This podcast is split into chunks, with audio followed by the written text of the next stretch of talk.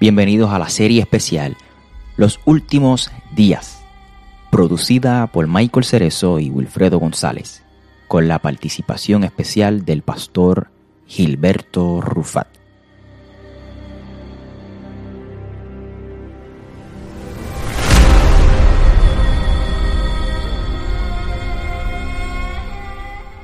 En esta serie de varios episodios estaremos aclarando la expresión la venida del Hijo del Hombre, lo que dijo Jesús acerca de su venida, y estaremos aclarando otras profecías.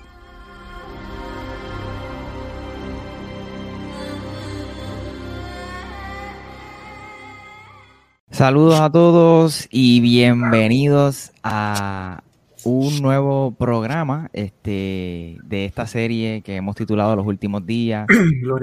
Con nosotros siempre, ¿verdad? Durante toda esta serie, desde el principio, ha estado el pastor Gilberto Miguel Rufat compartiendo ¿verdad? con nosotros lo, que el Señor le ha permitido eh, aprender y, ha sido de mucha edificación, mucha bendición, no solo para nosotros, sino para muchas personas que no, por lo menos a mí me han escrito de manera personal, eh, dándonos las gracias por esta iniciativa Así que de antemano, nuevamente, gracias al pastor por estar acá, sacarle su tiempo. Y eh, felicitamos también, aprovechamos y felicitamos a Wilfredo, que está celebrando su criatura. Está de Celebró este año, Michael, su primer año como papá. Sí, este, eh, el Día de los Padres, ¿verdad? Eh? Sí, sí, sí, sí, con la criaturita. Así que yo le envío un mensajito ya se está adaptando a esta nueva etapa. que jamás va a dormir igual. cada tres horas, cada tres horas me dice que, que pide la criatura leche. Pero ahí vamos. Dios lo bendiga. Eh, Saludos si nos está viendo Wilfredo. Así es, mano. Y hoy eh, el tema es eh, muy como una continuación quizás del anterior o va muy acorde a lo que se estuvo hablando en el episodio anterior, donde Wilfredo estuvo con el pastor eh, Rufat, hablando acerca de los pactos, la terminación del antiguo pacto, el comienzo del nuevo, y, ¿verdad? Entonces hoy vamos a quizás darle esa continuidad y explicar este proceso de el casamiento, el divorcio y el recasamiento de Dios. Y así como lo oye, quizás suena, raro eso. Sí, al principio suena un poquito fuerte porque eh, yo hablaba con el pastor en estos días, hace como una semana, y le, hacía la pregunta de, pues, del divorcio y, cómo se ve eh, esto del, e, del, divorcio, porque hay algunos, algunas personas que quizás piensen que una, persona no se puede divorciar, pero entonces cuando lo vemos en términos, no sé si decir soteriológico, en cuanto a a la salvación se refiere, pues Dios se divorcia, ¿no? Porque en el Apocalipsis vemos que ahí están las bodas del Cordero. Entonces mi pregunta, la pregunta que yo le hice al pastor, muy genuina, entonces si se supone que no nos divorciamos porque Dios se divorció. Porque si, si hay una boda del Cordero y Dios se casó, entonces escogió al pueblo de Israel, ¿no? Eh, y se divorcia que lo hemos venido hablando, ¿verdad? Este, con, eh, con Mateo, el del Monte de los, de los Olivos, eh, perdóname, eh, la profecía de, Mateo 24 y 25, en donde viene ese juicio de Dios sobre Israel y, y, ocurre ese divorcio.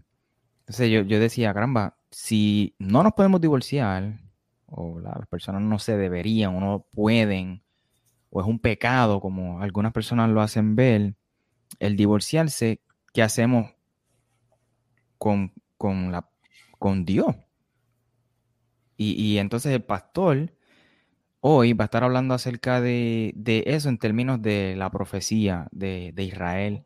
Y yo quisiera que el pastor también hablara qué tiene que ver esto con la serie de escatología y los últimos días y todos, estos episodios anteriores que hemos venido eh, hablando porque ciertamente pues tiene una línea y, mucha relación.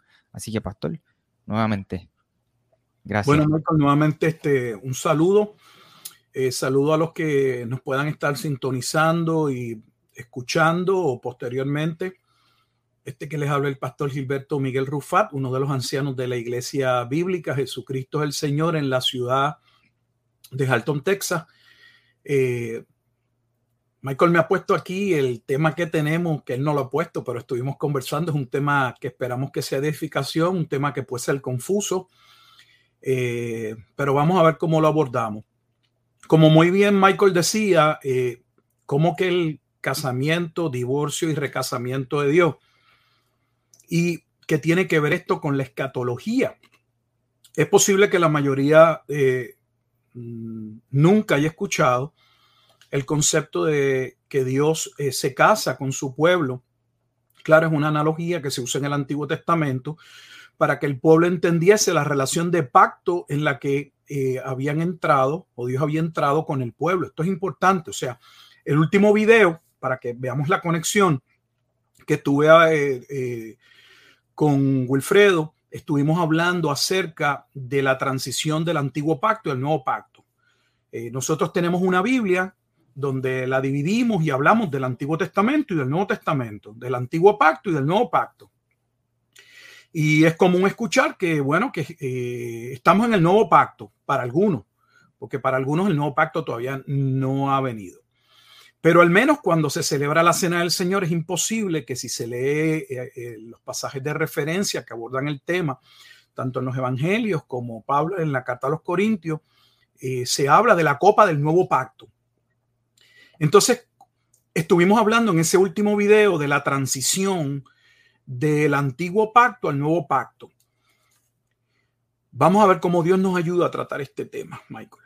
Para empezar, lo primero que debemos hacer es entender que la escritura señala el, que la relación con la que Dios, en la que Dios entra con el pueblo de Israel, es una relación que para que el pueblo la, la entienda, Dios la trae sobre la base de la analogía del matrimonio, eh, del pacto marital.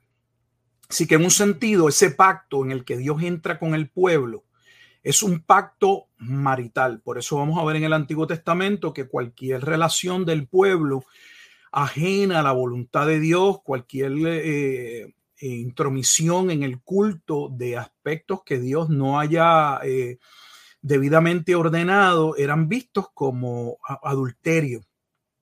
Cuando Dios le da el pacto al pueblo, es importante entender, todavía estoy en el Antiguo Testamento, es importante entender que ese pacto, eh, por ejemplo, en, el libro de Deuteronomios, en el capítulo 28, es un pacto en el que se establecen unas bendiciones y unas maldiciones sobre la, la obediencia del pacto o sobre la desobediencia del pacto.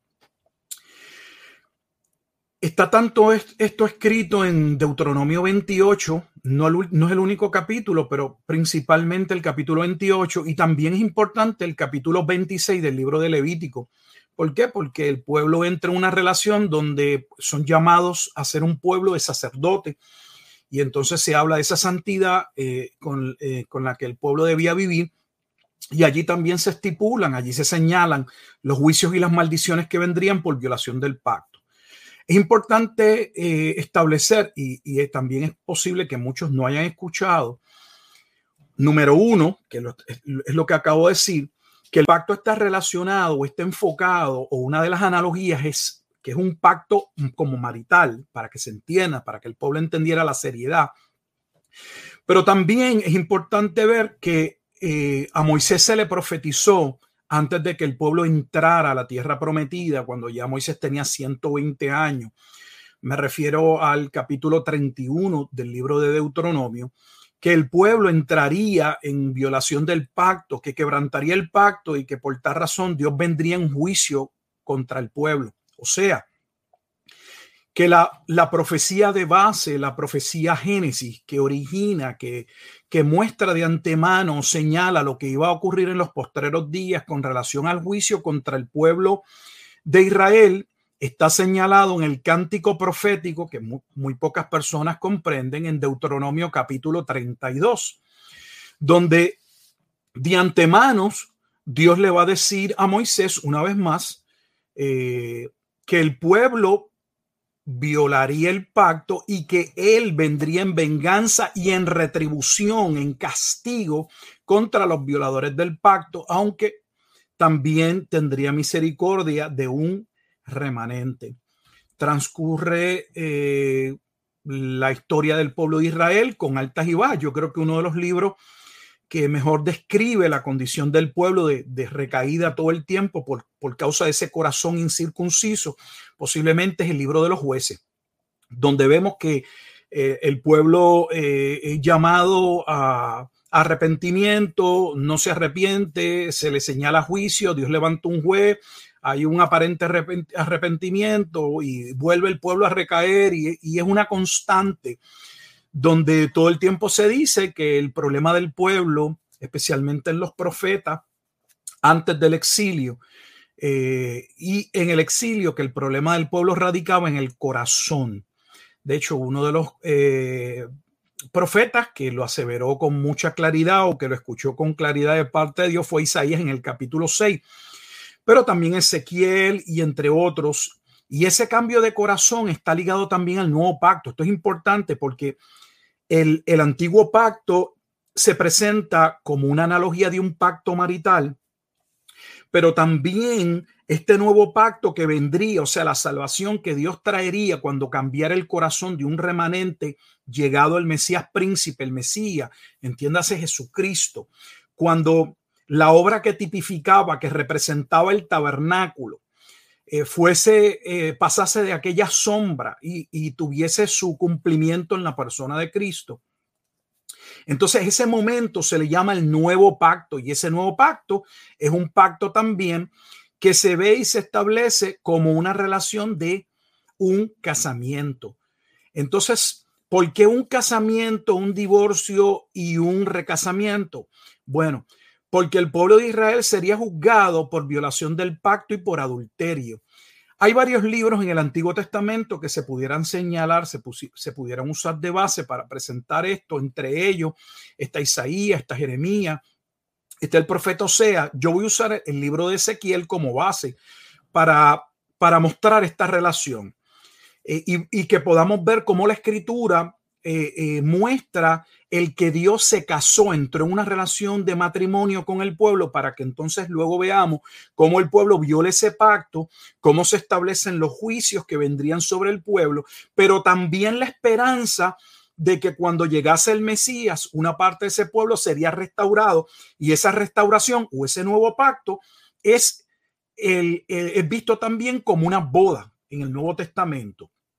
Bueno, vamos primeramente a, abrir nuestras Biblias, si tienen Biblia, y si no, posteriormente háganlo. Nosotros no hablamos cosas que de, lo que nos parece, sino que nos situamos siempre en la escritura, interpretamos la escritura a la luz de la escritura. Vamos a Ezequiel, y uno de los capítulos, Ezequiel tiene dos capítulos muy importantes con relación a esto del pacto marital y la violación del pacto. Entre otros, me refiero a Ezequiel 16 y Ezequiel capítulo 23, pero vamos primero a Ezequiel capítulo 16 para poder ver esto. No sé si Michael pudiera, eh, mm, si, si, no lo... Sí, eh, del capítulo 16 podríamos leer del versículo 1 al 14 para coger la idea. Y ese capítulo tiene como perícopa, como encabezado, los encabezados o los títulos que llevan nuestras Biblias no estaban en la escritura, ni los capítulos ni los versículos. Así que tenemos que tener mucho cuidado con ellos. Hay veces que nos ayudan a poder entender eh, qué es lo que se va a tocar como base. Hay veces que no, así que tenemos que tener cuidado. Pero en este caso, la perícopa nos ayuda porque habla de la infidelidad. Yo estoy usando la Reina Valera del 60 y lleva como encabezado, lleva como título, lleva como perícopa. La perícopa es ese nombre que se nos da en el seminario, es el, como el, término eh, técnico de ese encabezado. Y en mi Biblia dice infidelidad de Jerusalén. Si lo puedes leer, este. Claro. Dice eh, Ezequiel capítulo 16, versos del 1 al 14, vino a mí palabra de Jehová, diciendo, Hijo de hombre, notifica a Jerusalén sus abominaciones, y di, así ha dicho Jehová el Señor sobre Jerusalén, tu origen, tu nacimiento es de la tierra de Canaán, tu padre fue amorreo y tu madre etea. Y en cuanto a tu nacimiento, el día que naciste no fue cortado tu ombligo, ni fuiste lavada con aguas para limpiarte, ni salada con sal, ni fuiste envuelta con fajas. No hubo ojo que se compadeciese de ti para hacerte algo de esto, teniendo de ti misericordia, sino que fuiste arrojada sobre la faz del campo con menosprecio de tu vida en el día que naciste. Y yo pasé junto a ti y te vi sucia en tus sangres. Y cuando estabas en tus sangres te dije, vive. Sí, te dije, cuando estabas en tus sangres, vive. Te hice multiplicar como la hierba del campo y creciste y te hiciste grande. Y llegaste a ser muy hermosa. Tus pechos se habían formado y tu pelo había crecido, pero estabas desnuda y descubierta. Y pasé yo otra vez junto a ti y te miré. Y he aquí que tu tiempo era tiempo de amores, y extendí mi manto sobre ti y cubrí tu desnudez. Y te di juramento y entré en pacto contigo, dice Jehová el Señor, y fuiste mía. Te lavé con agua y lavé tus sangres de encima de ti y te ungí con aceite. Y te vestí de bordado, te calcé de tejón, te ceñí de lino y te cubrí de seda. Te atavié con adornos y puse brazaletes en tus brazos y collar a tu cuello. Puse joyas en tu nariz y zarcillos en tus orejas y una hermosa diadema en tu cabeza. Así fuiste adornada de oro y de plata y tu vestido era de lino fino, seda y bordado. Comiste flor de harina de trigo, miel y aceite y fuiste hermoseada en extremo. Prosperaste hasta llegar a reinar. Y salió de tu renombre entre las naciones a causa de tu hermosura, porque era perfecta a causa de mi hermosura que yo puse sobre ti, dice Jehová el Señor. Pero te confiaste en tu hermosura y te prostituiste a causa de tu renombre, y derramaste tus fornicaciones a cuantos pasaron, suya eras. Y tomaste de tus vestidos y te hiciste diversos lugares altos, y fornicaste sobre ellos. Cosa semejante nunca había sucedido ni sucederá jamás. Así que el capítulo 16 de Ezequiel, déjeme poner algo, un poco de contexto para que entendamos. Ezequiel es un, uno de los deportados que por la gracia de Dios eh, va a ser preservado dentro del cautiverio babilónico. Eh, se cree que eh, aproximadamente tendría Ezequiel cuando Dios lo llama a comenzar su ministerio unos eh, aproximadamente 25, 30 años, 30 años. Había sido educado, era uno de aquellos que estaba siendo educado, instruido para ser eh, sacerdote dentro del pueblo, así que venía eh, de esa rama sacerdotal, iba a ser llamado a profetizarle al pueblo que ya luego de haber sido ah, llamado al arrepentimiento una y otra vez, por ejemplo, por medio del profeta Jeremías y no arrepentirse, Dios utilizaría como instrumento de castigo en su mano al imperio babilónico, quien eh, los iba a invadir. Al momento en que Ezequiel es llamado a profetizar al pueblo, todavía el templo está levantado. Eh, el, ministerio de Ezequiel a, inicia aproximadamente en el año 590 y tanto, y es importante entender que en el año 586, solo unos años después, eh, algunos lo ponen 597, que él inicia su ministerio, en el 586, unos años después, siete años aproximadamente, el templo sería destruido. Cuando estamos hablando de la destrucción del templo, estamos hablando de la destrucción del primer templo, el templo de Salomón que dicho sea de paso, según Flavio Josefo narra, el segundo templo es destruido en la misma fecha. Lo que va a suceder en Ezequiel, lo que se anuncia con relación al juicio, la destrucción del templo, la salida de eh, la gloria de Dios del templo, el abandono de la gloria de Dios del templo y la posterior destrucción, así como aquel remanente que serían sellados y preservados, presagia y es, es es parte de la base de lo que luego se utiliza en el libro de Apocalipsis. Eh, hay un sinnúmero de, alusiones que se hacen en el libro de Apocalipsis al libro del profeta Ezequiel. Cuando Dios llama a Ezequiel, le dice que el pueblo, que era algo que Ezequiel sabía, que era una casa rebelde, muy rebelde, pero le dice que coma la palabra de Dios, la que el pueblo había desechado, y que abriera su boca, que no tuviera miedo y como atalaya eh, a, le hablar al pueblo de parte eh, de Dios y hablar a las cosas eh, como debían ser habladas. Bueno, Habiendo dicho eso, el, profeta va a hablarle al pueblo, va a mostrar el juicio que viene, va a ver el juicio que viene, va a ver las razones por las que se acerca el juicio. Dios le va a mostrar la infidelidad del pueblo en el capítulo 8, cómo la gloria se va del templo antes de la destrucción, capítulo 9. En el capítulo 16, adelantando, estamos en un momento donde Dios, a través del profeta, describe como una niña... Eh, que no venía de una buena familia, que no era, vamos a decir, de alguna clase, ¿verdad? Este, social, eh, no sé, opulenta o lo que fuese, como Dios la toma eh, siendo una mujer que a todas luces parecía no ser favorecida por Dios y Dios entra en un pacto. Cómo la favorece al punto tal que la adorna y cómo ella llega básicamente a ser hermosa eh, y, a tener por unos años una gloria que podemos ver en la historia de Israel, pero como posteriormente se confió, si vamos al versículo 15, pero, pero confiaste en tu hermosura y te prostituiste. Este capítulo empieza desde el versículo 15. El capítulo 16 puede ser dividido en dos partes. Del versículo 1 hasta el versículo 14 es la parte en la que Dios entra, la ve, eh, se enamora de ella, eh, la toma como esposa, claramente dice, entré en pacto contigo en el versículo 8. Como por ese pacto, como por la bendición de Dios, Israel llega a ser lo que es, pero como Israel entonces se va a tornar, se va a ir atrás, eh, va a abandonar y, y, va a empezar a fornicar y adulterar. Y del versículo 15 en adelante, la palabra fornicación, fornicación es la orden del día el versículo 15 dice, te prostituiste, derramaste tus fornicaciones y fornicaste. En el versículo 17 dice, te hiciste imágenes al final de hombres y fornicaste. Vamos al versículo 20. Eh, termina con una pregunta. Eran poca cosa tus fornicaciones. Versículo 22. Y con todas tus abominaciones y tus fornicaciones. Versículo 25.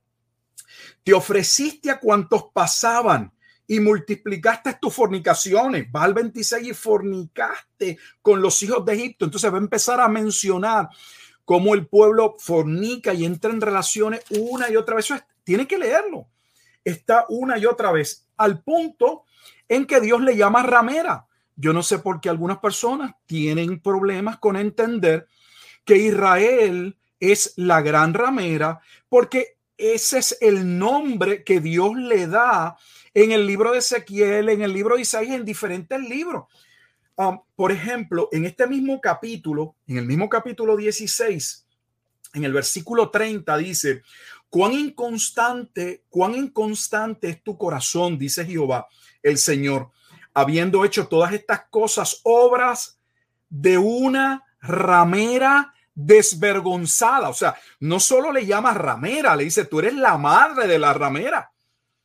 En el versículo que continúa en el 31, la última oración dice, y no fuiste semejante a ramera, y continúa. El versículo 32 inicia, sino que como mujer adúltera, y así una y otra vez eh, Dios le está hablando al pueblo de sus fornicaciones. De hecho, en el versículo 35, mire cómo afirma, dice, por tanto, ramera, puede sustituirla por el pueblo de, Judá. Oye, palabra de Jehová. O sea, eh, con todo respeto, eh, solo un ignorante de la escritura eh, se atreve a decir que en el Antiguo Testamento en ningún lugar se le llama al pueblo ramera o prostituta, porque una y otra vez Dios se refiere al pueblo de esa manera. Y de hecho, estamos leyendo esta fornicación y el cargo de adúltera es el cargo o la razón que Dios le está dando a Ezequiel para el pueblo de por qué vendría el juicio, porque el imperio babilónico los había eh, invadido y porque el templo fue deshonrado, porque lo deshonraron ellos mismos. Vamos a adelantar, pero eh, Ezequiel es un libro maravilloso. Vamos al capítulo 23 de Ezequiel y vamos a ver ahora algunos de los nombres de los amantes, porque Dios le dice, ¿sabes qué? Yo te voy a sacar a tus amantes. Qué curioso que, Qué curioso que, cuando llegamos a Apocalipsis tenemos que decodificar quién es la gran ramera.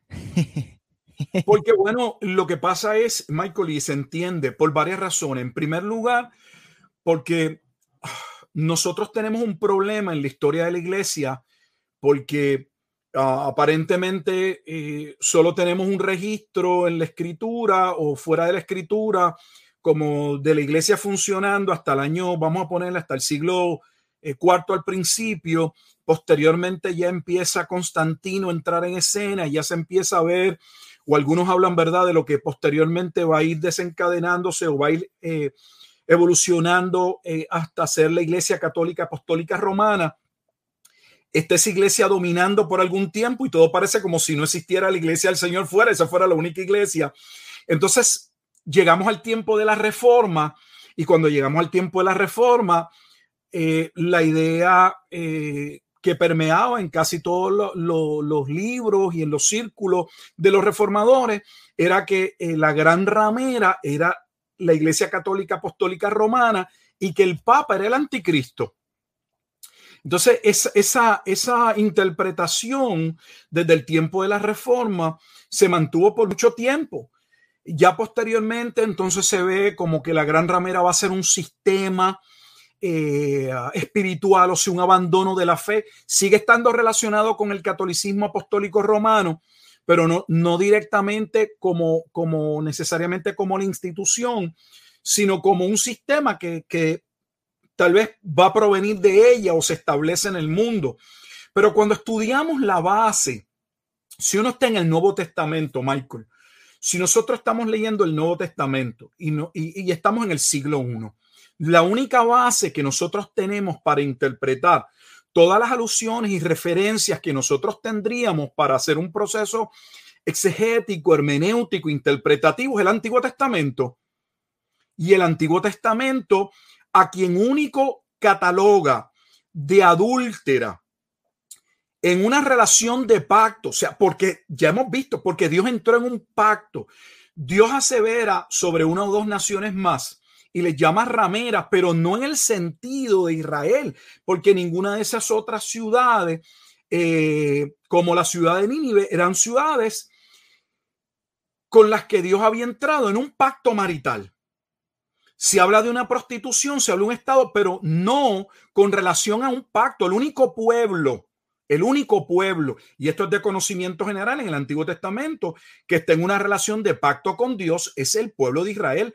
Punto. Eso es irrefutable. Entonces, tenemos problemas cuando interpretamos el libro de Apocalipsis, porque por un lado tenemos ese concepto que proviene de la reforma y por otro lado, en la teología del rapto, el dispensacionalismo pretribulacionista, al hacer una bifurcación, una separación entre el Antiguo Testamento y el Nuevo Testamento, diciéndonos, no, el Antiguo Testamento ustedes no lo necesitan porque el Antiguo Testamento es para Israel.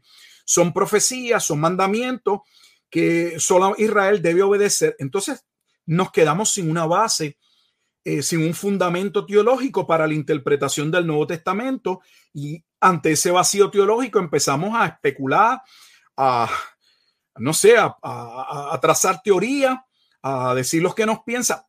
El, mi punto es, si usamos el Antiguo Testamento y buscamos qué pueblo en el Antiguo Testamento es llamado por Dios la gran ramera, es el pueblo de Israel. Punto. Eso no tiene discusión. Que querramos decir que en el Nuevo Testamento hay otro pueblo o hay otra situación y que hay otra ramera, bueno, hay que explicarlo.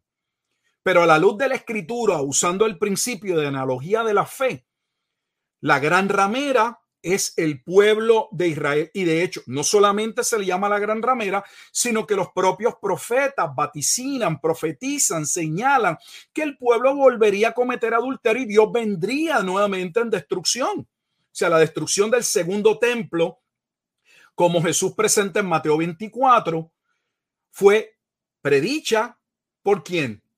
Por Daniel, como vimos, Jesús mismo cita y dice, esto fue lo que habló Daniel. Cuando veáis la abominación de, de desolación o desoladora de la cual habló el profeta Daniel, el que le entienda. Jesús mismo lo relacionó al profeta Daniel en el Antiguo Testamento. Así que a algunos se le hará difícil porque nos han vendido una idea de que Israel, eh, no sé, eh, lo han beatificado. Sí, el pueblo, el pueblo más santo. Eh, o sea, la Biblia habla con claridad de nuestro pecado, pero algunas personas insisten en querer colocar y en querer mostrar un Israel que no existe, que existe solo en su mente. Así que la base antiguo testamentaria señala a Israel como una nación, un pueblo adúltero. ¿Por qué? Ya lo hemos establecido, porque en la relación de pacto están casados. Y Dios se menciona, Dios se asevera como que Él está, que Él entró, eh, que Él es su esposo. Bueno, vamos al capítulo 23 de Ezequiel eh, para ver algunos de esos amantes y poder continuar. En Ezequiel capítulo 23 la perícopa, el encabezado, el titular, dice, habla de dos hermanas. porque habla de dos hermanas? Solo para que entiendan, porque el pueblo en el cuarto rey, en el hijo, con el hijo de Salomón, el reino de Israel se divide y ya no hay una consolidación de 12 tribus, sino que ahora llamamos o hablamos a partir de ahí del reino del norte y el reino del sur. En Ezequiel ya el pueblo obviamente se ha dividido eh, y el reino del norte ha sido eh, destruido, no completamente, por el imperio asirio en el año 722. Judá ha sido advertido, no entró en arrepentimiento. Ezequiel es parte de los que está viviendo las consecuencias del castigo de Dios, pero también su gracia y misericordia, porque Ezequiel va a ser parte de los deportados, como lo es Daniel, que Jeremías profetizó que en la gracia de Dios Dios los protegería dentro de Babilonia y que posteriormente saldrían a reconstruir lo que va a ser posteriormente el segundo templo que va a ser destruido, el que Jesús se refiere en Mateo capítulo 24. Así que mm, el capítulo 23 habla entonces de dos mujeres, a Ola y a Oliva, en el versículo 4, que representan a Samaria y a Jerusalén en el versículo 4. ¿Por qué Samaria y Jerusalén? Porque se refiere a las capitales. Eh, la capital del reino del norte es Samaria y la capital del reino del sur era Jerusalén. O sea que cada una de estas, estas dos mujeres o estas dos hermanas representan dos pueblos y esos pueblos están representados por sus ciudades, Samaria y Jerusalén. El versículo 4 dice que Samaria es Aola y Jerusalén es a Oliva. No sé si podamos comenzar la lectura en el versículo 5 y eh, dice, déjame ver el capítulo. es un capítulo largo, un capítulo largo. Eh, nos tomaría algún tiempo leerlo. Yo les recomiendo a los, a los que nos están viendo que posteriormente eh, nosotros por, cuestión de, tiempo, porque sabemos que muchas personas tal vez un estudio muy largo no les favorecería, tratamos de ir eh, o hacerlo lo más rápido posible, pero la realidad es que las cosas rápidas no son buenas. Eh, cuando tenga usted tiempo, saque tiempo para leer al menos Ezequiel 16 y Ezequiel 23 completo. En el 16 va a ver la relación de pacto eh, en la que Dios entra con el pueblo, cómo el pueblo Dios lo favorece, cómo el pueblo abandona a Dios y cómo entra en las fornicaciones. Y Dios la declara una mujer adúltera.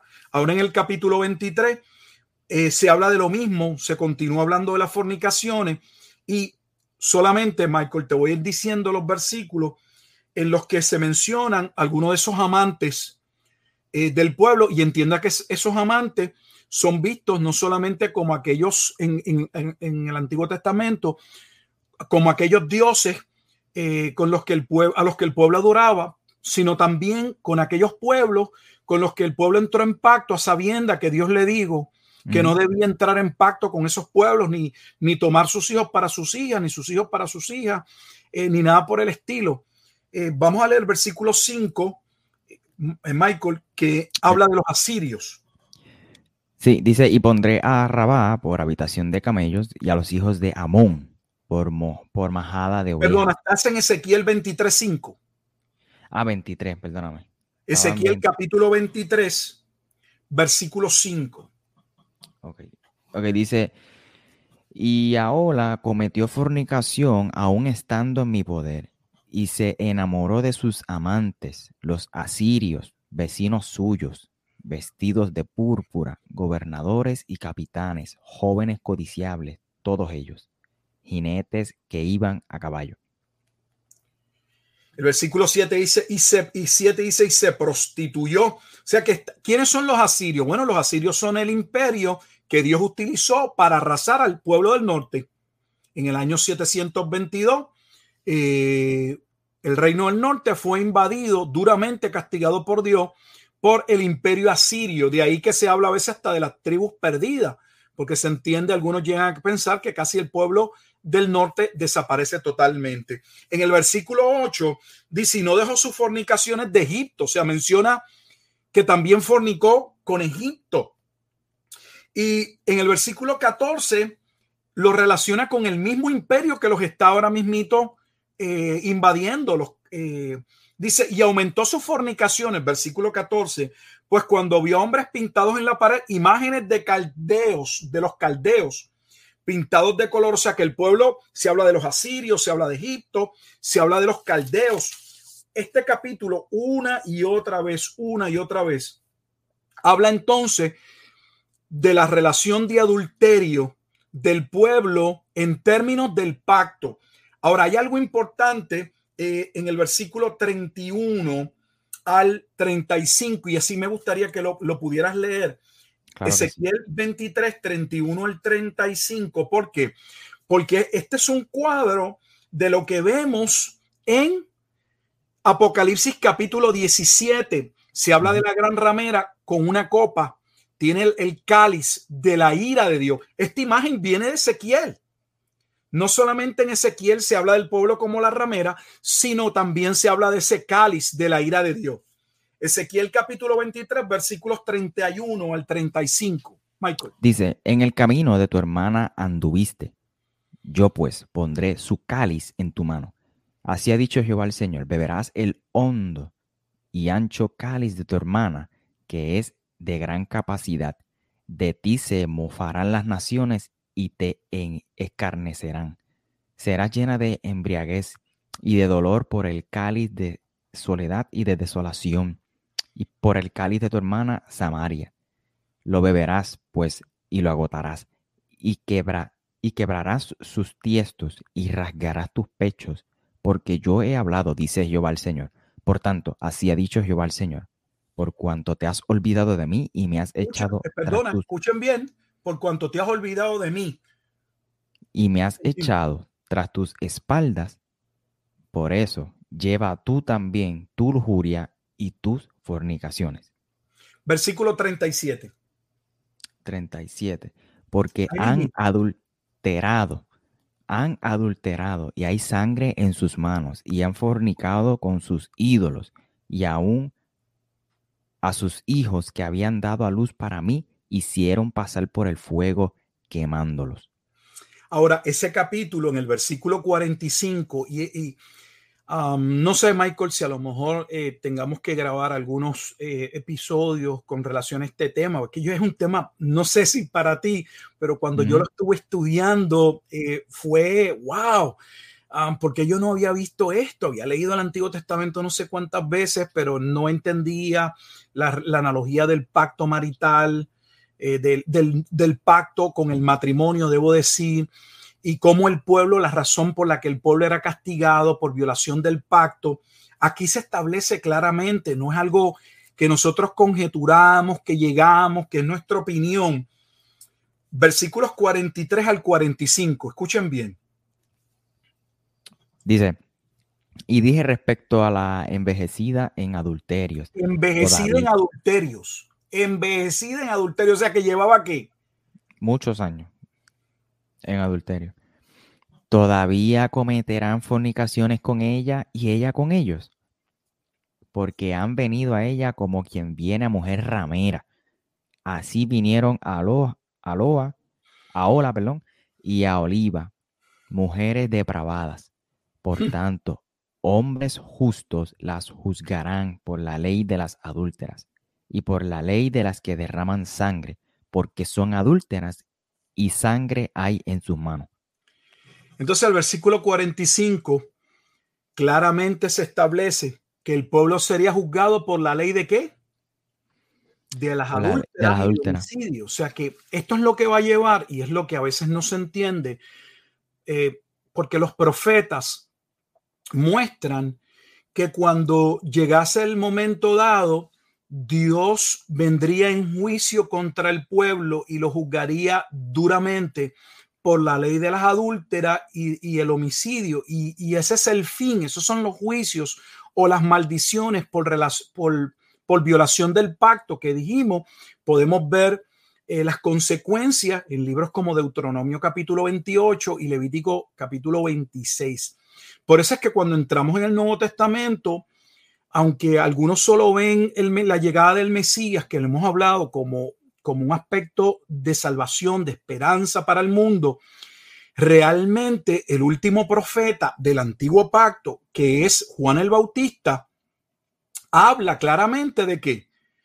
Del juicio que vendría, de aquel juicio que 400 años antes el profeta Malaquías quien había hablado de Juan el Bautista, había aseverado que vendría el día grande, el día ardiente, el día en que los hombres no podrían estar de pie delante de Jehová. O sea que todo el Antiguo Testamento en los profetas, tanto antes del exilio y posexílico, hablan de que cuando llegase la salvación de parte de Dios por medio del Mesías, vendría un tiempo de juicio pero también habría salvación de un remanente. Hablamos solo en el Nuevo Testamento de esa salvación y dejamos a un lado el aspecto del juicio. Pero Juan el Bautista, ¿cómo inicia? El reino de los cielos, arrepentíos. O sea, el llamado es al arrepentimiento principalmente porque el reino de los cielos se ha acercado. ¿Qué tiene que ver el reino de los cielos con el arrepentimiento? No es el reino de los cielos la salvación el momento de Dios para salvar al pueblo, ¿por qué entonces lo antecede con la palabra arrepentimiento?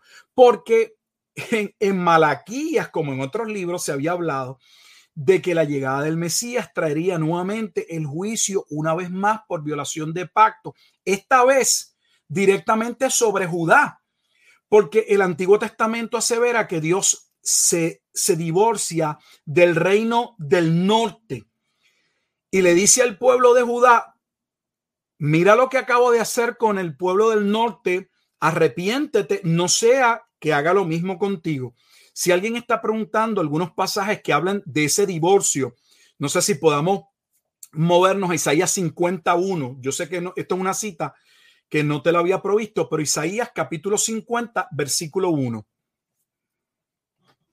Claro que sí, Isaías capítulo 50. Estamos buscándolo por aquí versículo 1, Isaías 51. 51, 51, 51. Dice, así ha dicho Jehová. ¿Qué es de la carta de repudio de vuestra madre con la cual yo la repudié? O sea, Dios está hablando a través de Isaías y habla de la carta de repudio. Es muy probable que algunos eh, de los que nos estén escuchando no sepan que es una carta de repudio. Para entender el concepto de la carta de repudio es necesario referirse a Deuteronomios capítulo 24, versículos 1 al 4, porque eh, Dios le establece una ley, un procedimiento de cómo el pueblo eh, podía entrar en divorcio, cómo se debía llevar ese trámite del divorcio. Y uno de los aspectos contenidos en la ley del divorcio era que cuando el hombre eh, no se discuten las razones específicas, ya no le agradara a esa mujer y se fuese, fuese a despedirla, fuese a divorciarse de ella, este tenía que darle una carta de repudio. O sea, una carta de divorcio. Esa carta de divorcio, de repudio de Deuteronomios capítulo 24, es a la que se está haciendo alusión en Isaías capítulo 50, versículo 1, y es Dios quien dice que Él le entregó qué? Una carta de divorcio. Carta de repudio. No somos nosotros los que estamos hablando del casamiento y ahora estamos viendo el que la parte del divorcio y ya vemos por qué el divorcio. Porque ellos viola, el pueblo violó el pacto. Dios no es quien viola el pacto. Dios no es quien entra en, una fase donde él no cumple, es el pueblo. En Isaías mismo eh, habla de del pueblo como una mujer de la juventud que fue repudiada. Isaías 54, versículos 5 al 7. Capítulo 54 de Isaías, versículos 5 al 7. Dice el verso 5. Porque tu marido es tu hacedor. Perdona, Michael, tu marido, observa, tu marido se refiere a quién? A Dios. Porque hay una relación de pacto, una vez más, y observen que Dios habla se refiere de sí mismo con relación al pueblo como que tu marido. Continúa, perdona. Sí, y dice hacedor, tiene hacedor con H mayúscula. Jehová de los ejércitos es su nombre, y tu redentor, el Santo de Israel, Dios de toda la tierra, será llamado. Porque como a mujer abandonada y triste de espíritu te llamó Jehová, y como a la esposa de la juventud que es repudiada, dijo, el Dios tuyo, por un breve momento te abandoné, pero te recogeré con grandes misericordias. O sea que Isaías 54 cuando ya entra en los aspectos de la obra que va a llevar a cabo el siervo sufriente del capítulo 53, se habla en el capítulo 54 de ese recasamiento, de ese momento, aunque Dios la había abandonado, Dios posteriormente tendría misericordia. Este es el cuadro, este es el cuadro que tenemos en un libro, el profeta Oseas. Básicamente eso se trata, el libro del profeta Oseas. De ese momento dado en que la esposa de, del profeta entra en, su etapa de adulterio y cómo posteriormente Dios lo utiliza para hablarle de su relación con el pueblo, cómo él tendría que castigarla, pero cómo posteriormente la llamaría nuevamente y entraría en una relación. Esa relación es el nuevo pacto. O sea que estamos viendo el casamiento, las razones del juicio por adulterio y estamos viendo entonces que, que se profetiza acerca de ese recasamiento o ese nuevo pacto. Eso no solamente está en Ezequiel, en sea vamos a Jeremías, Jeremías capítulo 3, versículo 8, para que veamos nuevamente a través del profeta Jeremías, ahora en el capítulo 3, versículo 8, cómo se habla de que eh, Dios la había despedido y le había dado carta de divorcio o de repudio, es lo mismo. Jeremías capítulo 3, verso 8. Dice, ella, vi, ella vio que por haber fornicado la rebelde Israel, yo la había despedido y dado carta de repudio. Pero no tuvo temor la rebelde Judá, su hermana, sino que también fue ella y fornicó. O sea que estamos viendo lo que acaba de explicar hace, hace brevemente el que Dios le habla a Judá y el pueblo está dividido y dice, mira lo que hice con el pueblo de Israel, el reino del norte, como yo me divorcié, le entregué una carta de divorcio, esa carta de divorcio o ese juicio es el juicio bajo el imperio asirio. Pero Dios mantiene al pueblo de Judá a pesar de que Dios le dice, ustedes son peores que su hermana. Ustedes han fornicado mucho más que el reino del norte, pero aquí viene lo, lo, los aspectos que nosotros no entendemos. A pesar de ello, uno esperaría que Dios eh, juzgara duramente entonces a Judá y acabara con ella, pero Dios no acaba con ella por una sencilla razón. Porque desde el libro de Génesis se profetiza que del pueblo de Judá, que es parte del reino del sur, vendría el cetro del Mesías o sea, Dios está preservando, la razón por la que vemos que Dios está preservando al pueblo de, del sur cuando debería castigarlo y, y cuánto más, porque no tomó en consideración el juicio contra su hermana y aún así se obstinó en seguir rebelde y pecando, Dios no la destruye porque de ese pueblo vendría quién? El siervo sufriente, el Mesías príncipe de Daniel capítulo 9, Entonces, nuevamente, estamos en otro profeta, profeta Jeremías, y estamos viendo ese casamiento, ese divorcio, las razones y hemos visto también cómo se habla de ese futuro, de esa futura relación de pacto que también constituye un pacto marital y es el nuevo, está en el Nuevo Testamento, eh, la, evidencia y, iremos allá. Así que ya hemos visto eh, de manera sencilla que la relación de los pactos se ven como analogías maritales. El pueblo invalidó el pacto, fue el pueblo, no fue Dios. Y por esa razón, Dios repudia al pueblo, lo trae a juicio, pero también anuncia que posteriormente lo tomaría. Esto es mucho más complicado y no lo vamos a hacer aquí porque si, es, si alguien conoce la ley de Deuteronomios capítulo 24, sabe que la ley establecía que una vez un hombre eh, le entregaba una carta de repudio a una mujer, nunca jamás podía volverla a tomar. Nunca.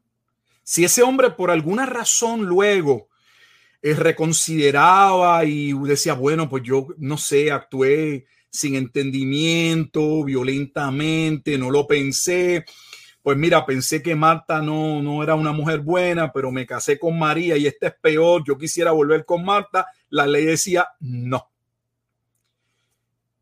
Tú ensuciaste, nosotros tenemos un, como un dicho, ¿verdad? Una expresión de que uno no, no puede, no ensucies el agua para luego volver, para luego tomártela. Así que Dios le decía, si tú eh, declaras tu terreno, lo que yo te he dado, como, un, como algo que no te gusta como algo que tú mismo maldices posteriormente, no esperes volver a entrar en una, no podrás, de, mi parte, no puedes entrar en una relación de pacto. Sin embargo, eso se violenta porque Dios sí entra en esa relación. Es interesante porque es el mismo pueblo, pero son dos hermanas. Y habla del divorcio de una, pero todavía no se divorcia de Judá. Pero habla del momento en que entonces Judá va a ser castigado, ya habiéndose divorciado del reino del norte, y podríamos decir que el juicio de Judá es el juicio de Mateo 24, pero a la vez Dios habla de que los volvería a tomar al reino del norte, vuelvo al reino del sur y los haría uno cuando viniese el Mesías en el nuevo pacto, y Dios entraría en una relación de matrimonio. Bueno, ¿dónde podemos ver eso en el Nuevo Testamento para tratar de avanzar? Yo creo que hemos puesto alguna evidencia. Cuando vamos al Nuevo Testamento, Michael, eh, una de las cosas que, que, que, salen o sobresalen y que a veces tal vez no le damos, ah, no nos damos el tiempo de estudiar y tal vez porque ni tan siquiera podemos hacer la relación, es la razón de por qué se habla tanto del esposo, de boda, y muchas veces vemos estas eh, parábolas o este lenguaje en el Nuevo Testamento y, tendemos ante el vacío teológico y la desconexión entre el Antiguo Testamento y el Nuevo Testamento a pensar, bueno, pues, pues si Jesús hizo el, primer milagro en, en, unas bodas, en las bodas de Cana de Galilea, pues tal vez eh, lo referente a las bodas tiene que ver con una invitación, pues el Evangelio invitando a los hombres a la salvación, o tiene que ver con la alegría de aquellos que obedecen, pues María dijo hacer todo lo que él os dijere y cómo aquellos que obedecen, pues entonces las tinajas se llenan de, las tinajas llenas de agua se convierten en vino y hablamos de alegría, hablamos de bendición, pero es mucho más complejo que eso. Cuando entramos al Nuevo Testamento, solo voy por algunos pasajes. Eh, Juan el Bautista, quien habló del arrepentimiento y del juicio, fue de los primeros que estableció la conexión de la llegada del reino con el casamiento de Dios en el nuevo pacto. Para ello, vamos a Juan capítulo 3, uno de los capítulos de los cuales se predica tanto y usted casi nunca va a escuchar de este capítulo algo parecido. En el capítulo 3 del Evangelio de Juan, vamos al versículo 29 y, es importante eh, ver estas expresiones que hace Juan. Eh, Dice el 29. El que tiene a la esposa es el esposo, más el amigo del esposo que está a su lado y le oye, se goza grandemente de la voz del esposo. Así pues, este mi gozo está cumplido. O sea, este es, este es Juan el Bautista cuando eh, los discípulos le hablan acerca de sus discípulos, le hablan acerca del ministerio de Jesucristo, ellos están, oye maestro, eh, al que tú discipulaste, ahora todos corren, todos van a él. Y Juan les va a decir que no hay nada que el hombre reciba de parte de Dios eh, que venga del cielo, que no se evidencie. Jesús había venido del cielo de parte de Dios. ¿Y cómo lo presenta? Eh, Juan se presenta primero diciendo, vosotros mismos me soy testigo, versículo 28, que es el versículo antes, de que dije, yo no soy el Cristo, sino que soy enviado delante de, o sea, Juan se ve como ese mensajero que prepararía el camino al Mesías. Cristo es el Mesías, pero entonces mira cómo se ve el Mesías. Él habla del Mesías como del esposo y se refiere a sí mismo Juan como el amigo del esposo. El versículo 29 dice, el que tiene la esposa es el esposo. ¿Quién es la esposa? La esposa es la nueva asamblea, la nueva congregación, es la iglesia. Es el cuadro de Efesios capítulo 5. Jesucristo vendría a través del nuevo pacto a entrar un, en un casamiento, en una relación de pacto marital con ese pueblo, una vez más, valga la redundancia, a través del nuevo pacto. Y Juan el Bautista se está viendo como, como el amigo del esposo como un invitado muy particular y muy importante dentro de la boda, pero no siendo el personaje principal, sino que el personaje principal era quien? El esposo, y ese esposo es quien? Cristo. ¿Y cuál es la esposa? La iglesia, la nueva congregación, la nueva asamblea en la que él entraría en pacto por medio del nuevo pacto. En Luego vamos a pasar a, tal vez alguna de las parábolas. Vamos al capítulo 22 de Mateo para ver entonces allí la parábola de las fiestas de boda. Y en esas fiestas de boda, ¿qué tenemos? Tenemos allí en las fiestas de boda que se da como parte de las enseñanzas de Jesús en esa última semana antes de eh, su muerte, eh, resurrección y eh, su llamado a sus discípulos a predicar el evangelio a todas las naciones, en el capítulo 22 hay una parábola sobre las fiestas de boda. Y en esa parábola es una parábola sobre el reino y el reino se establece o se habla, la analogía es que el reino es como una fiesta de boda, un pueblo que se le anunció, se le anunció la llegada de unas bodas, esas bodas el nuevo pacto. Y esa celebración o esa fiesta que sería para el hijo, ese hijo que se va a casar es Cristo. Y esa boda es con el pueblo a los que él viene, con los que él viene a salvar. Pero ¿qué sucede? Que este rey ha hecho todos los arreglos. Ese rey, entiéndase en la parábola, es el padre.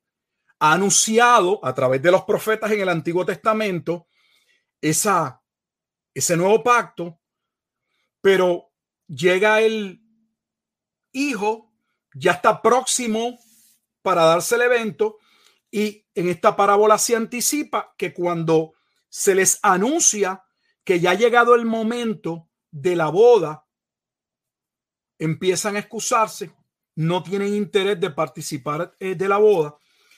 Y dice el versículo 7, al oírlo el rey se enojó, enviando sus ejércitos, destruyó a aquellos homicidas y quemó la ciudad. ¿A qué ciudad se refería? A la ciudad de Jerusalén. O sea que la parábola del capítulo 22, la parábola de las fiestas de boda, anticipa, habla de ese nuevo pacto en términos del casamiento de Dios. Jesús es el Hijo, el Padre ha preparado la boda, pero Israel, que representan esos primeros convidados que no en su mayoría rechazan el asistir, el padre del hijo o el rey se enoja y manda a A destruir y a quemar la ciudad. Cualquiera que estudie las expresiones de Jesús en la última semana podrá ver que Jesús una y otra vez habló no solo de manera abierta de la necesidad de que él muriese, resucitase al tercer día, sino también habló con toda claridad acerca del juicio que acontecería sobre Jerusalén y aquí lo estamos viendo dentro de esta parábola. Y para avanzar en esta parábola se asevera que cuando el rey entonces escucha que aquellos que habían sido previamente invitados no van a venir a la boda, le dice a aquellos, vayan, salgan y busquen, salgan por todos los caminos y anuncien para que vengan a la boda. Entonces vemos cómo entonces el rechazo en su mayoría del pueblo de Israel traería que el evangelio fuese predicado invitando a los gentiles a participar que del nuevo pacto que ya había sido establecido y de esa manera los gentiles también entrarían desde el Antiguo Testamento. Nos movemos a Mateo capítulo 25 y esto es un poco de manera rápida tenemos la parábola de las diez vírgenes. Es otra parábola súper mal interpretada porque esta parábola es parte de la profecía del capítulo 24 y 25 con relación a la venida del Hijo del Hombre y muchas veces se separa. De hecho, para que vean lo que estoy hablando, esa parábola del capítulo 25 que inicia en el versículo 1, termina en el versículo 5 con la siguiente advertencia. Velad pues, porque no sabéis el día ni la hora en que el Hijo del Hombre, el Hijo de la venida del Hijo del Hombre en las nubes del capítulo 24 ha de venir. Que nosotros en previos programas establecimos que no había ninguna relación para establecer una separación entre el capítulo 24 y 25 como dos eventos, porque en el capítulo 25 se sigue hablando de la venida del Hijo del Hombre y eso es una venida en juicio. Y lo que se está hablando en esta parábola tiene que ver con nuevamente con qué? Con una invitación que se ha hecho para una boda. Cuando un hombre entraba en pacto marital, ese pacto inicia con la muerte de Jesús, el nuevo pacto, para tomar a la iglesia, esa es la esposa en el Nuevo Testamento. Hay un tiempo que se llama, lo hemos explicado, el tiempo del desposorio.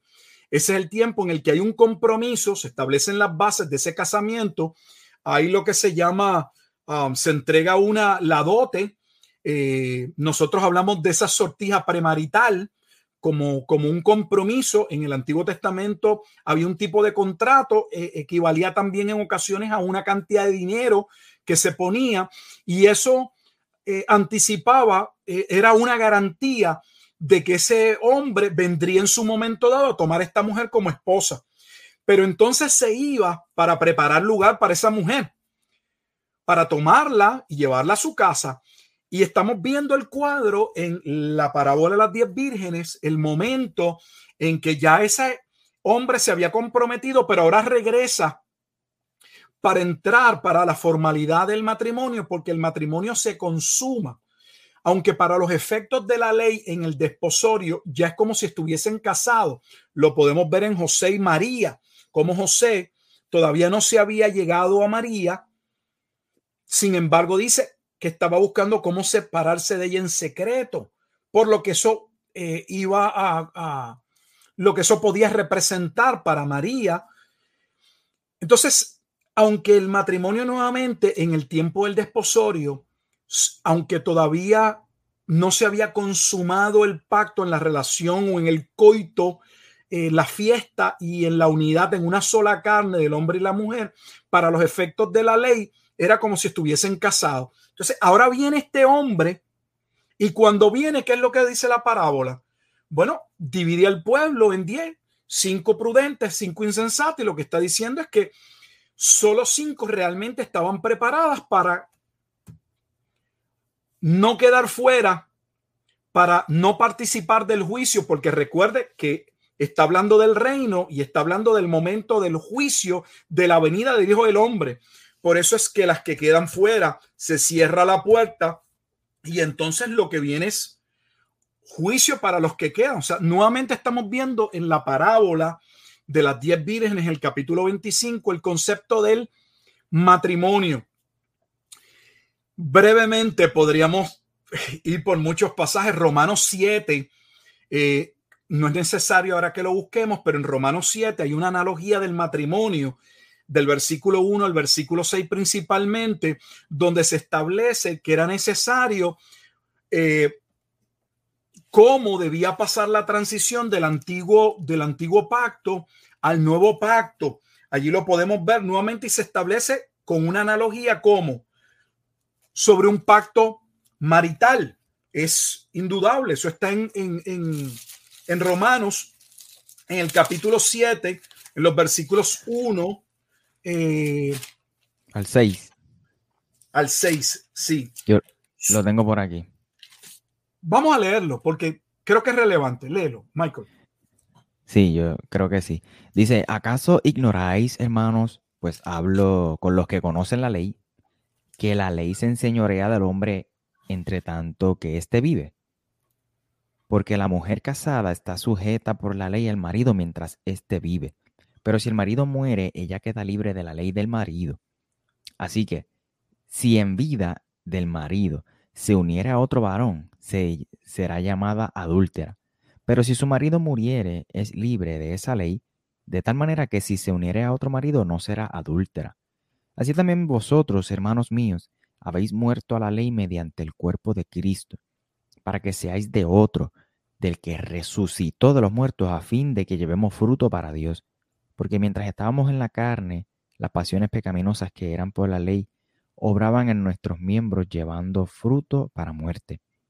Ahora estamos, pero ahora estamos libres de la ley por haber muerto para que para aquella en que estábamos sujetos, de modo que sirvamos bajo el régimen nuevo del espíritu y no bajo el régimen viejo de la letra. O sea, eh, aquí se está hablando de la transición del antiguo pacto hacia el nuevo pacto y cómo obviamente no podían los dos pactos correr a la misma vez. Algo tenía que suceder para que, un, para que eh, es, esa, esa, esa, esa unión de pacto, que es una unión permanente, quedase disuelta y esa, ese hombre o esa mujer en este caso pudiese entrar en qué? En, en una experiencia de un nuevo casamiento. Esa ley a la que se refiere el versículo 6 es una referencia al antiguo pacto y el régimen nuevo del espíritu es una eh, aseveración que habla del nuevo pacto, que es otro pasaje que podemos ver una vez más cómo se habla, cómo se aborda el tema del nuevo pacto como un recasamiento, como un momento dado, solo que Pablo está explicando en esta analogía eh, tomada del matrimonio, cómo eh, por medio de la muerte de Cristo, el antiguo pacto sería cumplido, quedaría atrás y por medio de él entonces iniciaría el nuevo pacto que es consumado en, eh, según nuestro entendimiento, o sea, es, ese juicio inicia con la sangre de Cristo. es por medio de su sangre, por eso se llama la sangre del nuevo pacto. Ese es el momento en que Jesús entra en un pacto marital. Pero él viene en ese casamiento, entiéndase la parábola diez vírgenes en la venida del Hijo del Hombre, y esa venida del Hijo del Hombre era la venida en juicio del año 70. ¿Por qué? Porque ese antiguo pueblo debía ser juzgado como se especificaba en, Ezequiel, de la misma manera que en el pasado, conforme a la ley de las adúlteras y de las que derraman sangre. Y ese es el juicio, la retribución del año 70 una vez se cierra el Antiguo Testamento con los juicios y las maldiciones, por eso vemos en Apocalipsis, en el capítulo 19, que el momento del juicio es a la vez el momento del recasamiento. Que alguien podría llamarle la atención si estudiaba el libro de Apocalipsis, ¿por qué? Ese momento de esa consumación, o sea, esa parábola 10 virgen, ese momento en que el, que el Hijo del Hombre viene es el momento en que se acaba de pasar juicio sobre la gran ciudad o la mujer adúltera en el capítulo 17. Vamos un momentito Apocalipsis 19 y con esto terminamos y comentamos, porque ya hemos puesto, eh, yo creo que bastante pasaje, aunque no hemos podido entrar en, en la profundidad de ninguno, pero para que entiendan cuáles son algunos de estos pasajes importantes. En el capítulo 19 de Apocalipsis, inicia de la siguiente manera.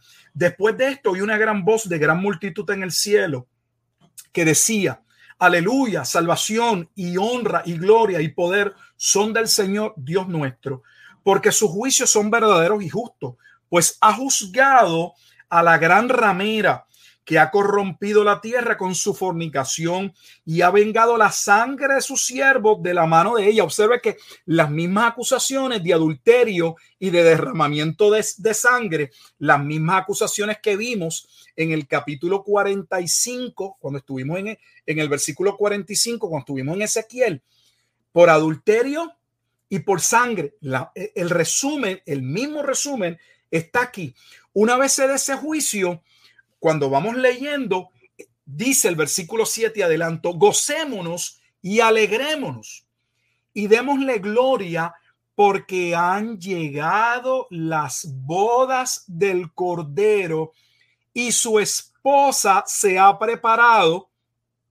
Parábola de las diez vírgenes, los que estaban listos, aquel remanente que creyó serían sellados, Apocalipsis 7 y 14, serían preservados. Dice, su esposa se ha preparado y a ella se le ha concedido que se vista de lino fino, limpio y resplandeciente, porque el lino fino son las acciones justas de los santos. O sea, que hay una antítesis, una comparación entre el Israel pagano, el Israel adúltero, esa, esa alegoría que presenta Pablo en Gálatas capítulo 4. Allí está nuevamente, hay una alegoría del pueblo de Israel en dos mujeres. Una ciudad de abajo, una Jerusalén de abajo, que produce hijos esclavos. Y hay una Jerusalén de arriba, una Jerusalén que da hijos como Isaac, que son aquellos que son salvos por la gracia y la misericordia de Dios. O sea, ahora terminamos en el libro de Apocalipsis, en el capítulo 19, viendo que la destrucción de la mujer, que es la destrucción de una ciudad, es importante, porque esa mujer que está siendo destruida, esa mujer que es enjuiciada en el capítulo 19, es una ciudad. ¿Cómo sabemos que es una ciudad? Porque en Apocalipsis 17 que es el que describe la gran ramera, hay una comparación entre la vestimenta que lleva la gran ramera en el 17 y la vestimenta de lino de la esposa del Cordero en el capítulo 19 y una clara comparación entre el Jerusalén de abajo y el Jerusalén de arriba. Y dice, y la mujer que has visto, Apocalipsis 17, 18, y la mujer que has visto es la gran ciudad, que reina sobre los reyes de la tierra. O sea que tenemos la destrucción de una ciudad. Y es la destrucción de la ciudad la que pone fin al antiguo pacto, llevándose a cabo los juicios y las maldiciones. Cuando uno examina los juicios y las maldiciones descritas en Deuteronomio 24 y en Levítico capítulo 26, acerca de las pestes, de la espada, todos aquellos juicios son exactamente los mismos juicios que estamos viendo que se van dando entre los sellos las trompetas y las copas. Porque son por violación del pacto. Donde una ciudad, termino, es destruida por violación de pacto, pero el juicio, la muerte, la separación de este hombre con esa ciudad permite que entonces entre en una experiencia de casamiento con una nueva Jerusalén, una nueva congregación, una nueva asamblea, que es la iglesia, que, que está eh, representada tanto por judíos que Dios por gracia preservó y salvó, como se demuestra en Apocalipsis 7 y 14, así como también de gentiles que, como fue profetizado en el Antiguo Testamento, serían llamados a salvación. Bueno, aquí un, breve, resumen, un poco rápido, mucha información, mucho para pensar, mucho para meditar, pero bueno. Ya, che, qué temazo. No, esto no se eh, habla, Michael, no se habla. Eh, es muy poca la literatura eh, con relación a lo que estamos hablando. Muy poco. Y es muy importante. Sin duda. De hecho, entonces hoy nos encontramos en que el novio se fue a preparar morada y, y regresará, ¿no? Eh, eh, es decir, Cristo se fue a preparar morada y regresará. ahí nos encontramos hoy. Mira, todo depende. Ese pasaje que te estás refiriendo, Juan capítulo 14, puede ser visto, considerado de dos maneras. Puede ser visto eh, desde el punto de vista o interpretado dentro del marco de las bodas, eh, como el momento en que una vez Jesús muere y a través de su sangre media el nuevo pacto, como se establece en el libro de Hebreos, que es por medio de su sangre que se establece el nuevo pacto, y entonces se va y el momento de la venida de Hijo del Hombre es el momento en que Él viene a hacer juicio. No es la, no es la segunda venida. Por eso es que eh, la parábola de las diez vírgenes está ubicada de, eh, como una parábola de juicio. Claro, por ser una parábola de, parábola de juicio, es considerada como una parábola que habla de la segunda venida de Jesucristo, esos acontecimientos puede verse desde el punto de vista, nuevamente, o interpretándolo como eh, el momento en que Jesús regresa para establecer, para consumar. Yo creo que la palabra correcta es para consumar. El antiguo pacto, el nuevo pacto, debo decir, es que hasta, hasta confunde, no es sencillo. Para consumar con el juicio eh, y a la vez entrar en esa etapa de ese nuevo pacto que está ligado al reino, porque eh, que no hemos tenido mucho tiempo de hablar, pero cada una de estas eh, parábolas, la del capítulo 22 y el 25, son parábolas del reino. Entonces no hablamos hablado del reino, pero están ligadas al momento en que se establece ese casamiento formal para dar paso al periodo milenial y el periodo milenial es visto no como mil años exactos, sino como el marco de tiempo, el que tardase, donde Dios entonces a través de esa nueva esposa estaría llamando como en la parábola en el capítulo 22, el rey mandó a que se continuase que llamando a los convidados a entrar hasta el momento en que la puerta, como se establece en el capítulo 25, se cierra y ya no se puede entrar. O sea, se puede ver tanto como el momento del juicio, como se puede ver con el aspecto de la segunda venida, donde entonces, eh, como muy bien también lo establece, podría ser interpretado de esa manera, donde ahora la esposa está guardando el momento a que el esposo nuevamente regrese por ella. Ok, interesante. Y sí, sin duda alguna es como un tema bastante complejo, pero importantísimo de conocer esto porque tiene que ver con, con, con en términos escatológicos y en términos soteriológicos porque tiene que ver ¿no? con, el, con el tema de la salvación y el cómo Dios, ¿verdad? Este, hace esos pactos de, eh, marital, maritales. De hecho, estaba leyendo, le había comentado a usted eh, el libro de, Deuteronomio, pero obviamente leí primero Levítico y, vi, sin duda alguna, las repercusiones eh, que conlleva el, violar el pacto en cuestión de ser adúltera y, y vemos cómo eso pues se cumple con, con, con los juicios, que me parece fantástico porque es como Dios mismo cumple su palabra, como Dios mismo eh, cumple lo que, lo que establece en su ley. para mí, a otro nivel. De verdad, la primera vez que lo veo, no, no lo había visto de esa manera, ni siquiera en la universidad lo había estudiado de esa forma. De hecho, esta es la temática de Oseas. Los primeros tres capítulos de Oseas, de esto es lo que habla. Eh, de ese momento dado, de la, posición del pueblo, cómo está el pueblo delante de Dios, cómo han violado el pacto y cómo los va a juzgar, pero cómo posteriormente tendría de ellos misericordia. Lo mismo podemos ver en Isaías, en Jeremías. Escojo Ezequiel porque en el, en el profeta Ezequiel claramente se establece en el Nuevo Testamento que esa parte con, con relación al nuevo pacto se cumple se cumple, eh, eh, allí lo vemos en la narración de Juan 3, que yo no entré en ningún tipo de detalle, solo fuimos al pasaje donde Juan el Bautista se asevera o se menciona, se señala a sí mismo como el, amigo del esposo. Pero en ese capítulo 3, que inicia con la conversación de Jesús y Nicodemo, en ese capítulo, eh, el, el pasaje de referencia que lamentablemente pocos toman en consideración en su interpretación y terminan interpretando muy erradamente el capítulo 3 en los primeros versículos de Juan es Ezequiel capítulo 36. ¿Y de qué trata Ezequiel capítulo 36? Del nuevo pacto. Cuando Jesús le habla a Nicodemo de esa resurrección, de ese nuevo nacimiento, está citando Ezequiel capítulo 36. Y Ezequiel 36 es el nuevo pacto. Ese nuevo pacto tenemos, como lo establecimos en otros programas, es irrefutable que la carta de los hebreos asevera contundentemente que fue establecido y cumplido en Cristo.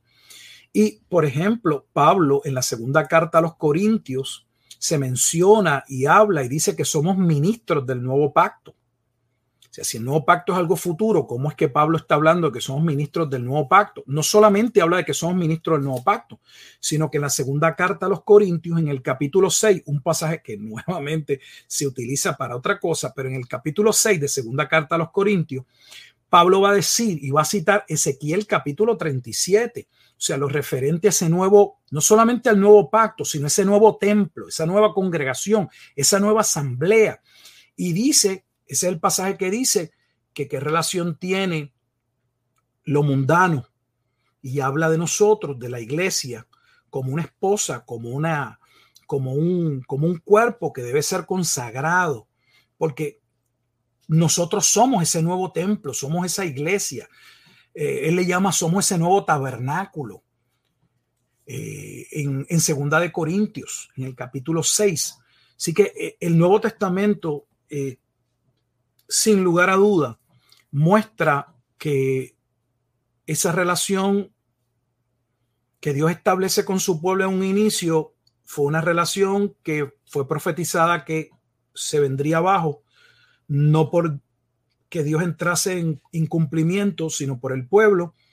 Se señala desde el Antiguo Testamento para resumir los juicios y las maldiciones por violación del pacto, específicamente por adulterio y por la sangre, y esa sangre es la sangre de los profetas, que claramente se, estipula en Mateo capítulo 23, porque se está hablando de lo mismo. En Ezequiel se muestra cómo esa, ese en, en, en su tiempo y en su momento llevó a la destrucción del primer templo, como también llevaría a la destrucción del segundo templo, tal y como Jesús lo aseveró. En una generación no quedará piedra sobre piedra, y es eh, históricamente comprobable para cualquiera que quiera hacerlo, el que sucedió tal y como Jesús lo aseveró. Vino la venida del Hijo del Hombre y los que no estaban preparados, aquellos que luego de escuchar el Evangelio no lo recibieron, no, no tenían eh, aceite, el Espíritu de Dios no estaba, no había regeneración, no había salvación, quedaron fuera. Y fue el lloro y el crujir de dientes como Jesús lo dijo mientras lloraban las mujeres camino al Gólgota, le dijo, no lloren por mí, mujeres. Ustedes ni tienen idea de lo que ustedes van a pasar. Lloren por ustedes y reflexionen por lo que le va a suceder a esta ciudad.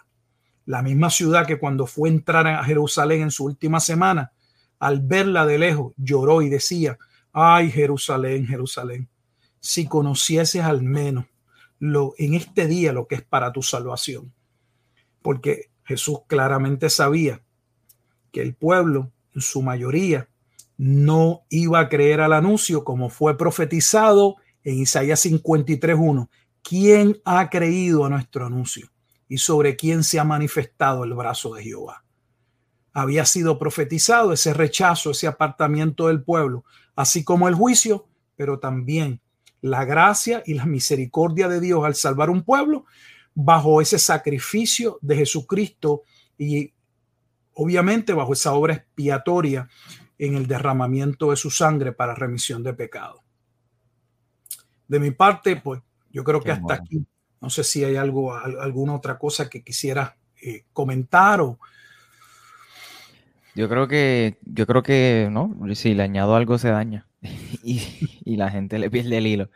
Eh, creo que es súper importante y como usted dice, habrán una segunda o tercera parte de, este mismo tema para seguir este desempacando, porque por lo menos a mí me, parece importante y, me llamó mucho la atención.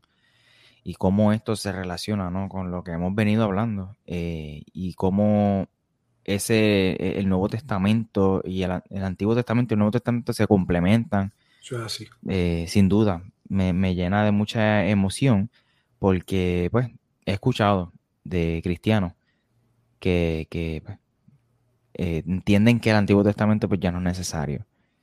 Cosa que, ¿verdad? Es totalmente equívoca, pero, pero bueno. De, nuevo, Pastor, gracias. Gracias por tu tiempo. Y por este pues, eh, por, por esta oportunidad.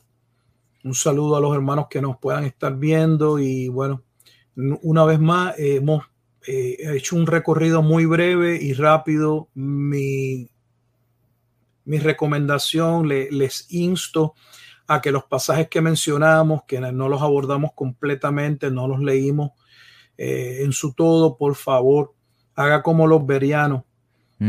Eh, no se deje llevar por lo que usted escucha, porque parece algo que parece lógico, tiene algún sentido, eh, estudie y vea. Yo estoy seguro que cuando usted analice los pasajes, eh, va a ver la coherencia, la congruencia, la correlación y la no contradicción entre todos ellos.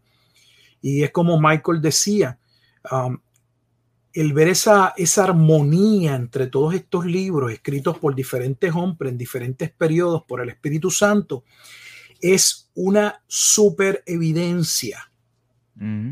por un lado, de la inspiración de la escritura y por el otro lado, de que tenemos un solo Dios que gobierna, que rige y que de antemano lo que nosotros llamamos profecía es historia, que Él estableció y decretó y que más vale que nosotros eh, pongamos atención eh, a lo que Dios dice. Si alguien que nos está escuchando no quisiera desaprovechar el momento para eh, aprovechar y según lo que he dicho, de que solo existe un solo Dios y un solo mediador entre Dios y los hombres, Jesucristo hombre, es menester que todo hombre se arrepienta y crea en Jesucristo. Dios no le está haciendo una mera invitación a usted. Dios llama a los hombres a arrepentirse. Somos rebeldes, estamos bajo juicio, bajo condenación y usted no tiene ni idea si usted muriese eh, lo que significa partir de este, de este mundo eh, a un estado de eterna condenación. Eh, la salvación está en una persona, el camino es una persona y la verdad que usted busca está en una persona. Aunque usted no lo entienda, esa persona se llama Jesucristo. Así que es mi oración que los que nos puedan estar escuchando y tal vez por solo curiosidad o puedan entender que lo que estamos hablando no se trata de algo maravilloso solo en términos de conocimiento, sino que de evidencia nuevamente de que tenemos un Dios que gobierna sobre todos los aspectos, que conoce la historia, no porque es omnisciente, omnipresente, sino porque él mismo la establece, porque él rige. Y ese Dios nos ha llamado a arrepentirnos y a tornarnos a su Hijo, pues solo en Él hay vida eterna. Y esa vida eterna, ese estado en el que podemos entrar, entrar en una reconciliación o en paz para con Dios es por medio de su Hijo. Y, ese es el nuevo pacto, mediado por su sangre. Así que eh, todos los caminos conducen a Jesucristo. Es nuestra oración que usted pueda entender su necesidad eh, de arrepentimiento y tornarse a Cristo. Y aquellos que están en Cristo es tiempo de afirmarnos en su palabra y de tomar muy en serio la escritura. Así que a Dios sea la gloria y gracias nuevamente Michael por la, por, como siempre, por la oportunidad y el privilegio de poder compartir juntos la palabra de Dios. Amén. Gracias a usted y, le insto a la audiencia a que pueda buscar su canal de YouTube, que lo va, lo va a ver al final de este video, eh, bajo el nombre de Pastor Gilberto Miguel Rufat y su podcast Abramos la Biblia en Spotify. Así que nuevamente gracias y nos estaremos viendo y comunicando por el internet. Bendiciones a todos. Saludos.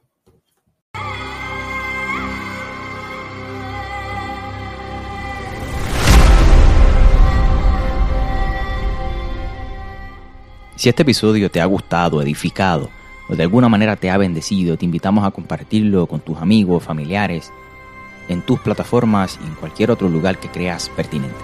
A su vez, te invitamos a seguir al pastor Gilberto Miguel Rufat en su canal de YouTube, Wilfredo González en todas sus plataformas como E-Iglesia Podcast, a Michael Cerezo en todas sus plataformas como Michael J. Cerezo y su podcast Ortopraxis. Será hasta la próxima.